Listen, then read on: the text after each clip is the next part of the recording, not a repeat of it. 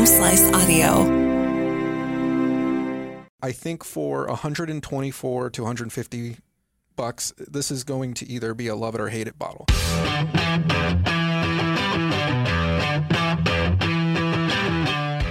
Hey, everybody. How are you, Robbie? Well, I was good. Ready to until- drink? I I think Gabe needs to somebody to get the fuzz off of his shirt. What? What? Hi, Gabe. Hey, just because I'm fuzzy doesn't mean you got to hate on me. I'm Not a hater. Uh, how are you, I'll, man? I'll rub fuzzy all over you. You just Rob, shut. You're no, I'm just kidding. Uh, hi, How are you, buddy? I've been okay. Uh, Been well, all that's- right. Yeah, it's been a while since I've been. yeah, back. no kidding. Well, you've Yeah. been busy, new job, new whole thing, really. New job, so, new me, new number. Who this?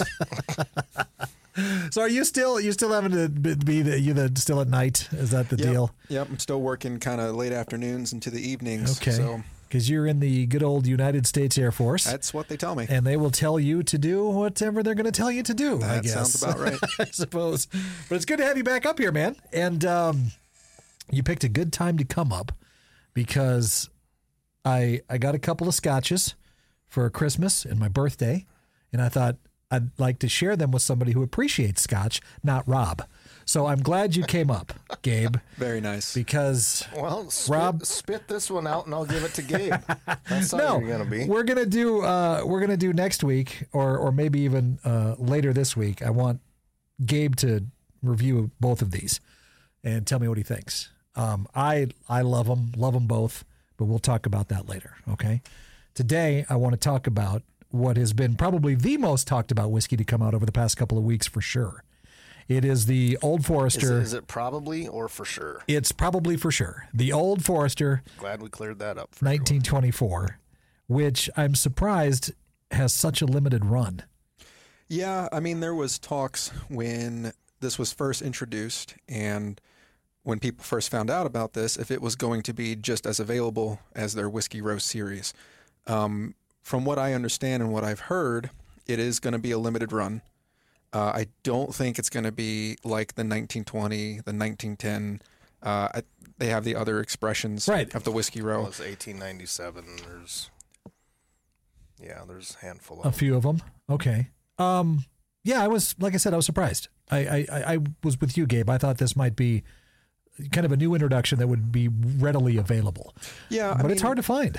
And you have to look at what Old Forester typically puts out, right? Right. Old Forester is typically super young juice.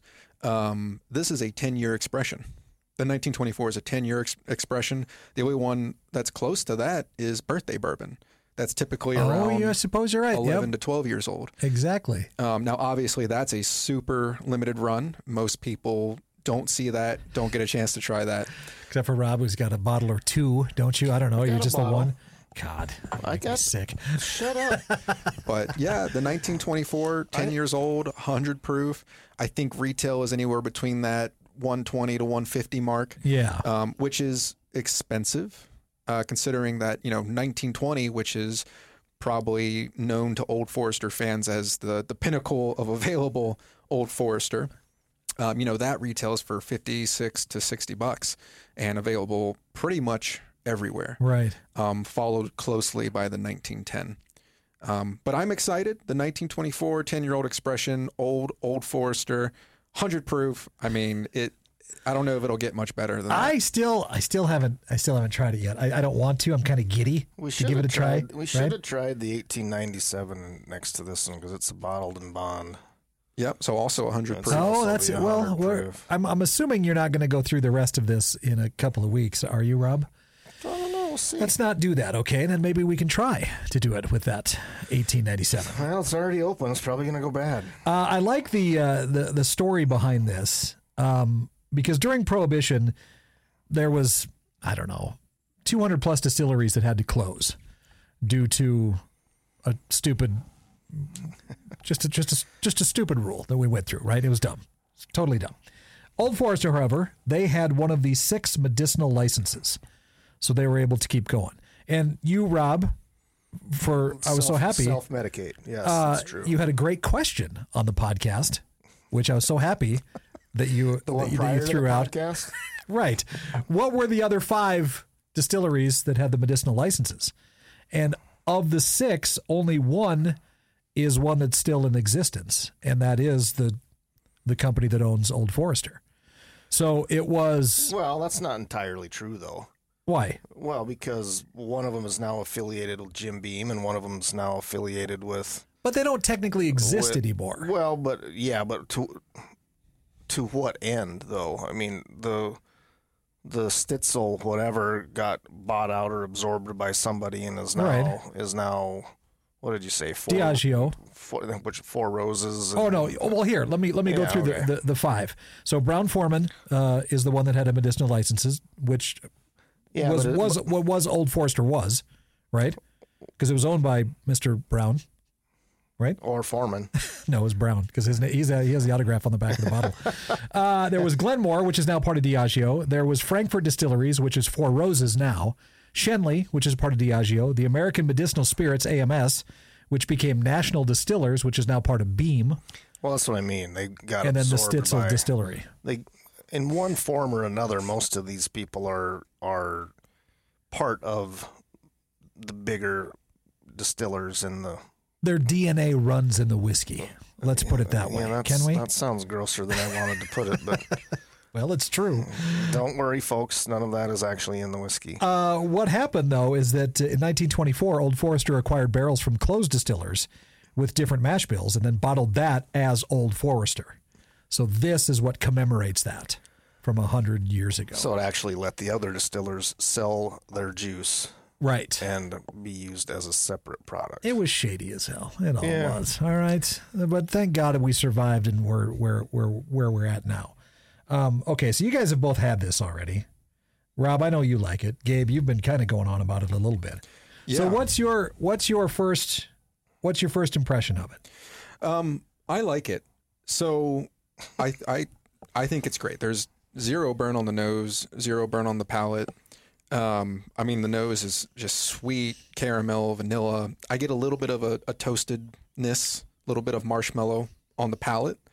Um, it's not super fruity on the palate to me. It's more of a dark caramelized sugar, toasted oak, toasted marshmallow. it's more of a savory Yeah, I would I would say so. There's not a whole lot of brightness to it. It is more dark, more brooding. it's dark and sinister so you shouldn't drink it and save it for us No, I what what as you were talking about that, I took my first sip of it, and I think you're you're spot on. Of course, there. This to me is what when I when I when I think of the word whiskey, not not bourbon, but I mean whiskey. You know, like you would want to sit down and drink and really enjoy, and you would feel you would feel uh, this this is going to come out just totally wrong. I know. But this this is this is this is it just makes you feel manly when you're drinking this because it doesn't have like you said a lot of those brighter notes you're and the, the you're- fruitiness. you're and i don't and i don't mean it that way. No i don't i don't mean it but i just mean it in a sense that this this almost takes you back to a time when a bunch of guys sat around a fire in a dark room talking about great literature while you'd sip something like this. It's that feeling that you get when you're drinking this. Yeah, I mean, again, I would say if I had to describe this in just simple descriptors: oak, smoke, char, and toasted brown sugar. And none of it's but none of it's off-putting. None of it's unappealing, It's, right? It's all very balanced. Yes. Again, I don't think this is the most complex, complex whiskey in the world, um, but I think what is there is soft. I think it's well balanced, and I think it gives you a prime example of what old Old Forester can be like. Um, as compared to a birthday bourbon, which is typically 11 to 12 years old, I would say this is close. Um, I have a bottle of the one from 2021. Uh, that one is a little bit more smoky, a little bit more sweet at the same time. Um, but this is this is very close to it, and I think for 124 to 150 bucks, this is going to either be a love it or hate it bottle. I think some people are going to love it because they love Old Forester, they love the older char smoky notes. But I think there are going to be some people who might be a little disappointed for the price. If you're expecting a huge, complex, blown out whiskey, I I don't think this is it. But if you want a very good example of an old, old Forester that has no rough edges and just classic bourbon notes turned up a little bit. I think o- this is it. By old Old Forester, you mean matured? uh, That's aged ten years. well, I think for Old Forester, this is old. Yeah, most of their but I- stuff what- is five to I six was years. just semant- semantic wise, old, old. I just I see Oh, what yeah. you mean. Right. just trying to be a little clear. yeah. When I when I compare this to the 1920 that you brought in, price notwithstanding, this is hands down my favorite. The 1920 seems. I don't know. I mean, it's a. It comes in at a, at 115 proof versus 100, but it it tastes, and it's that's the prohibition style 1920. If you, nobody's familiar, but it's it's. I don't know. It's bitter. It's missing something after you drink that. And you would think at 115 there would be a little bit more of a punch to that 1920, but but it's not there compared to the 1924. Does that make sense? This really just hit you in the mouth and and that flavor is everywhere. This just tastes thinner. Yeah, the the 1920 is it's sweeter. It's still good. It's it's I like 1920 I'm um, not really after drinking 1924. but it, it is sweeter and it, and it does it tastes lighter even though it's coming in at a higher yeah. proof. That's really that's that's really surprising. I guess. Yeah, I thought so too. I mean, the 1924 obviously is darker, it's aged longer, whatever, but What's your take on the 20 Gabe? So, I mean, I always loved the 1920. I think out of all the available Old Foresters, that's the one I always recommend to people. Um, I do think the 1920, kind of like Rob said, is brighter. I think there's, funny enough, some brighter characteristics to it. I get more of like a fruity sweetness, some apple, a little bit of citrus on it. Um, I still think the proof is there, and I, I do think it drinks a, a bit hotter though, and it is a, a bit more spiky. Um, there's more of an ethanol hit on the palate for me. Uh, but again, you're looking at probably anywhere from a, a four to six year old product at 60 US dollars Right. right. versus a 10 year old product that's in the hundreds. So if you can't find 1924, I still stand by that Old Forester 1920 is, is an amazing bourbon Out of that entire lineup. out of the that entire lineup. Okay. Yeah. But yeah, I, I I I always went towards the 1910 personally.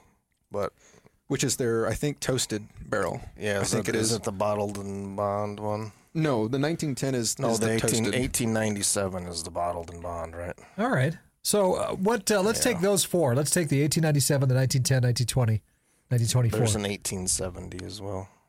Put them in order, Gabe. What order would you put these in then?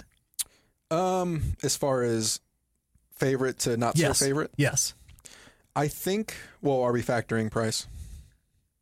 No. Let's not. Okay. I was like, that's Well, to me, to me, the price on the 1924 is probably based at least a little bit on availability. I mean, they made this for a very To be specific limited. reason Yeah. to celebrate their 100 year anniversary. It's, you know, I don't think it was meant to be a, a stock on every shelf kind of a thing, much to my disappointment. But Right. But I don't want. I don't. Yeah. I don't want to. I don't want to throw a price into it because people that are going to enjoy this, it's not.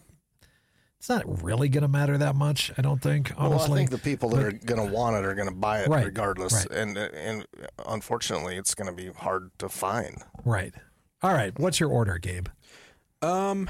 I would say 1924 is probably my favorite Okay. of all the ones I've had now. Second to that, uh, 1920. Okay. Below that, 1910. In third place, the other ones, um, the bottled and bond, the small batch, and I would even throw in the 100 proof. Um, I think the bottled and bond would be fourth, and I actually prefer the 100 proof over the standard small batch. Okay. Um, that would be my order. Now, if we're going to throw in all Old Forester products, um, the Old Forester 100 proof rye whiskey that is also now, I believe, in South Dakota, limited, um, but you can you can find it. All right. Um, I think that is one of the most drinkable, crushable ryes, and it's 23, 24 US dollars. Really? That is a fantastic rye. And if we're gonna if we're gonna put all of their stuff as far as taste that's somewhat available, obviously you can throw birthday bourbon in there if you want. Um, I would say the rye for me actually comes after the 1924. Oh, so no I, kidding. I think that 100 proof rye is better than all the other Whiskey Row bourbon series. That's But but you you generally speaking like rye. I am also a rye fan. So if you're not a rye fan, uh, I I do think it's a good. did I know that about rye. you, or did I forget that about you that you were a rye Well, guy? if I knew it, then you forgot. yeah, I must have forgot about that. Yeah, and I didn't used to be that way. Um, rye for me over time, I just I like the flavors it has to offer, but I like that sweet, herbally, herbaceous, minty quality. Yeah. Um, and again, it, younger ryes, I think, mature and have more flavor to offer than a younger bourbon. Like uh, Willet Four Year Rye, I love that rye. It's fantastic. I don't think you can get it here, um, but like if you go to Wyoming, Nebraska, it's like 60, 65. Did you have the smokehouse rye? Have you had that one yet? I don't even know what smokehouse is. Well, Rob, I guess. I, well, I don't know how much of the day I You're have ta- left you- to you- drink. we got a whole other one of these to do and not some more. Smokehouse, you knew. Smoke wagon. Smoke wagon. Oh, I'm sorry, not smoke smokehouse. wagon. Thank you, Rob. Be I quicker next like, time. I don't know what No, smokehouse smoke wagon. is. Smoke wagon. I have. Okay. Uh, I didn't like it. No kidding. Yeah, All right. I didn't like it. Did you try their whole lineup? No, I've tried the uncut, unfiltered, Okay. uh, which I love. Uh, that's probably the only one that I would ever buy. All the other ones don't really interest me. Oh, all right, all. Very good. Well, I suppose uh, I suppose uh, Smokehouse isn't going to either. very good. okay. Um, well, awesome, Gabe. I'm glad you brought the 1920 in. Glad I finally got to try the 1924. I do agree. Not from lack of trying. I don't know. I know. I, I wanted well, I wanted it. To, I wanted it to be exciting today when I first got to. So then I could then I could uh, I just I've been looking forward to it. But soaking it up. It's great. Thanks, Rob, for not putting all that pressure on me and for hiding the bottle. I, I didn't see it in a lot of uh, in your office very often. Where was it? Sitting right on the Was it? edge of my I don't- desk. I You know believe what that. the 1924 reminds me of? As I sit here and sip it, weirdly enough, that reminds me of the Jack Daniels Heritage Barrel Rye. And I don't know why. The 19 really? Yeah. It has that same kind of dark, smoky, charred oak quality that I got in the Heritage Rye. Here's your bottle of that, Rob. We want to compare it real quick. Sitting on the Damn bar it. at my house. I- Damn it! Yeah. Now again, it's it's a bourbon, not a rye, so it's not as rye forward, but Right. it kind of has that same kind of smoky quality to it. Okay. Well, Gabe, I think we're going to hold you over so we can do. Uh, we're going to do uh, the, the the next podcast. I want to do more of a. Well, we kind of did a review on this one, which is I'm very happy we did. Um, glad I got your expertise on this a little bit, but I want to get into um, next podcast two scotches that I've had my eye on for a while, and I finally got my hands on a bottle of both of them, and so now I want Gabe to tell me whether or not they're good. right? That's going to be uh, next time. They they, bo- they both better be good, or there's a decent chance you aren't getting these for Christmas and your birthday next year. I know I can't. They have to be. Well, I've I've I've had both of them and I love them, but I just want Gabe to tell me if I'm right or not. Okay, that's why I bring him in. Spoiler. He's not. No, I'm just kidding. I have no idea. Gabe, thanks for coming in, man. Appreciate it. Of course. Uh, Rob, that's uh, that's it. We're done. See ya. Thanks for listening. Smoke wagon.